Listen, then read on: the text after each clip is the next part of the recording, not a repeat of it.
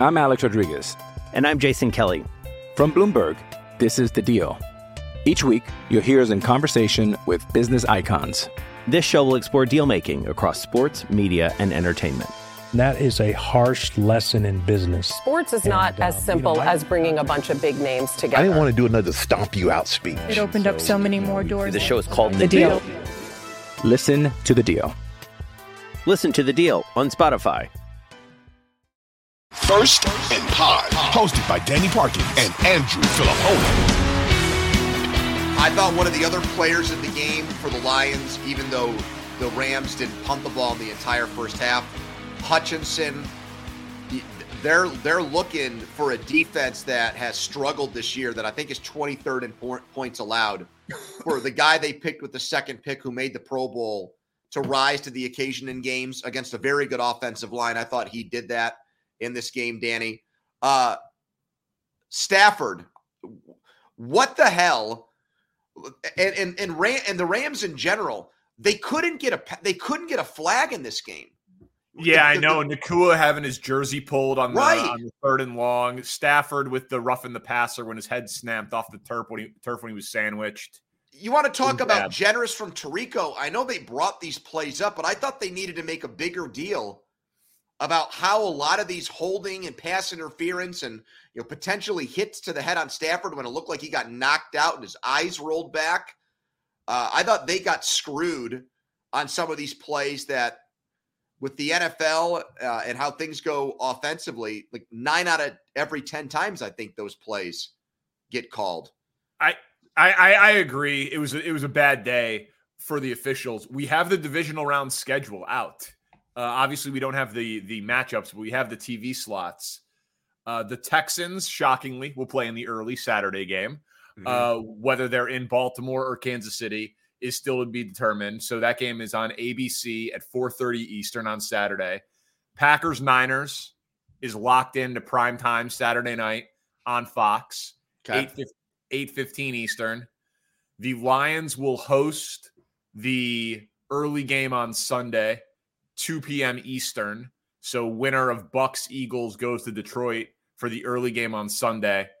And then we don't know any of the uh, matchups for the Saturday uh, the Sunday night game other than it is either Chiefs or Steelers at either Bills or Ravens Gotcha. for for Sunday night. So Sunday night wide open. Lions host the early one Sunday. Texans the road team in the early one Saturday. Only matchup that's 100% locked in. Packers and Niners on Saturday Uh, night football on Fox. One last thought on the broadcast of this game tonight. Uh Eminem. Dude dyes his beard and dyes his hair. Does he have a barber do it? I mean, he's a guy that obviously has unbelievable credibility, street cred, riz, whatever you want to call it. Wow. Very clearly dyes his hair and, and beard now. And I just can't imagine him going to some, you know, kind of cool, hip Detroit barbershop and they're just dyeing his hair. Doesn't that he brings it into his house, buddy. Yeah. He's not going to any shop. He I I you don't think he likes the camaraderie of that? I think he has the camaraderie. I think he I think he has the camaraderie in his house.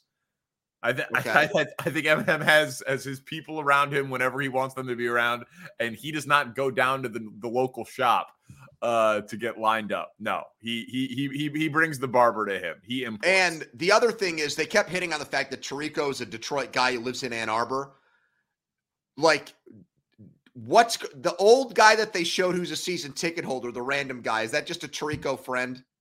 yeah, I don't know. What's the but story I there? Mean, that I mean, long time season ticket holder to see one playoff win.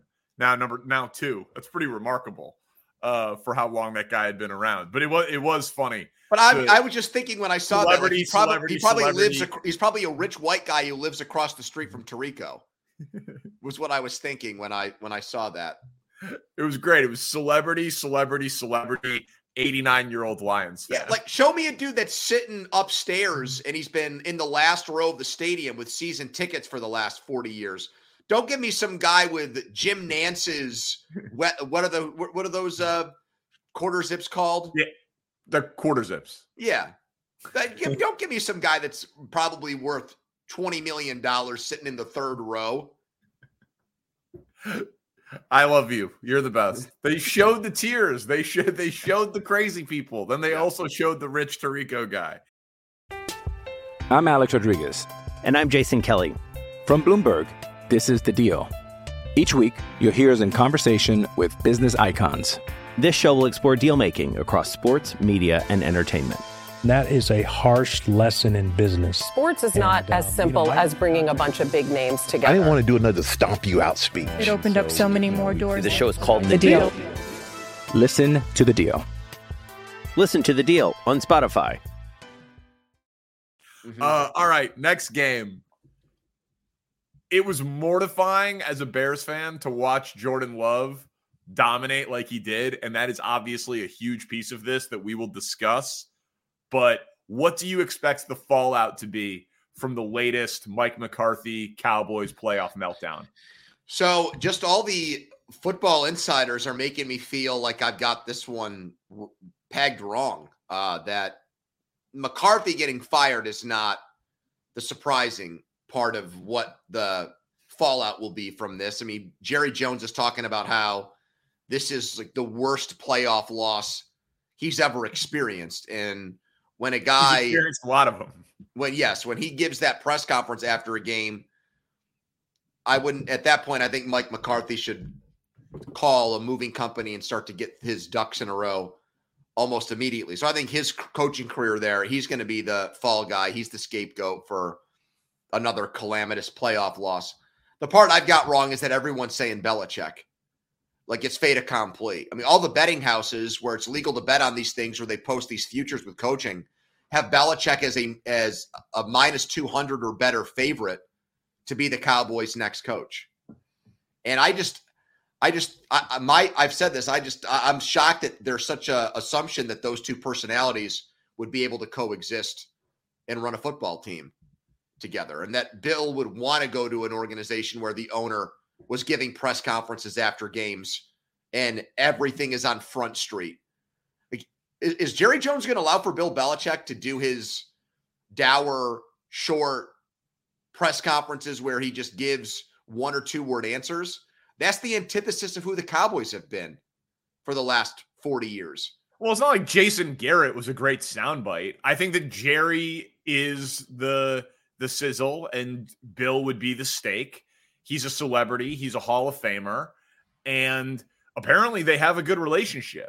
So it doesn't it doesn't surprise me. And I think that the Jerry Jones of the 90s, who hated that Jimmy Johnson got all of the credit, so he brought in Barry Switzer and then he blackballed Jimmy Johnson for a couple of decades. I do think he wants one more Super Bowl, you know, before he dies. And if he has to share some of the limelight to get it, he's already retained his general manager again, who nobody even knows what the guy's name is. That what Will McClay, uh, one of the best like scouts, and like every year it's like, is he going to get an interview for another job? And he's like, nope, I'm happy here because he's just a apparently an awesome talent evaluator who has to take none of the heat because Jerry likes to call himself the GM. So this guy gets paid a boatload of money to scout for the Cowboys, but not have to take any of the pressure and has unlimited job security. So the GM's in place, Jerry's the lightning rod, and Belichick just comes in and coaches. But the thing is, you give up 48 points to Jordan Love, you can't promote Dan Quinn. No, Like, you're like- right. That's like- off the table now. That's a good point by you. like like that that that that is not happening. You cannot make that argument. So I think by the time people are listening to this, there's a very good chance that that both Dan Quinn and Mike McCarthy are fired in Dallas, and they've got a real decision to make on Dak Prescott because he is expected to be and to want to be the highest paid player in the NFL. And Well, have Spencer pull up his contract situation while we're going on this. The amount of money he has left, the term on his contract, the, the amount he's making per year. Because I, I want to do more on that, but I do want to circle back to Be- to Belichick and, and Jones one more time. Outside of Parcells, which didn't work, all he's done is hired yes men over and over again. That's all he's done. Guys that he can that he can lord over, who answer to him, who, like you said, just coach But at the same time, if Jerry Jones, like Al Davis would do, wants a certain offensive philosophy or wants a certain game plan, I think they acquiesce to it. He's always been the most hands on owner or one of the most hands on owners in professional sports. You just don't, I mean, Robert Kraft made the absolute biggest decisions on things like trading Jimmy Garoppolo, keeping Tom Brady around, not trading Rob Gronkowski to the Lions, some of those things, you know, keeping Troy Brown around for an extra year, things like that. I mean, at at the end, Kraft once in a while would use his ownership pull to keep certain players around or get rid of guys. But I, I just Bill Belichick in his mid in his mid seventies, you're going to teach a uh, a dog new tricks. He's going to just go for it. Okay, just give me you you you you give me the roster and I'll I'll coach him up. I, I just have a hard time believing that they might try it. I mean, it might happen, but I don't think it's going to work. I don't think that that arrangement is ultimately going to be one that no, I don't. I don't. I don't think it's going to work either.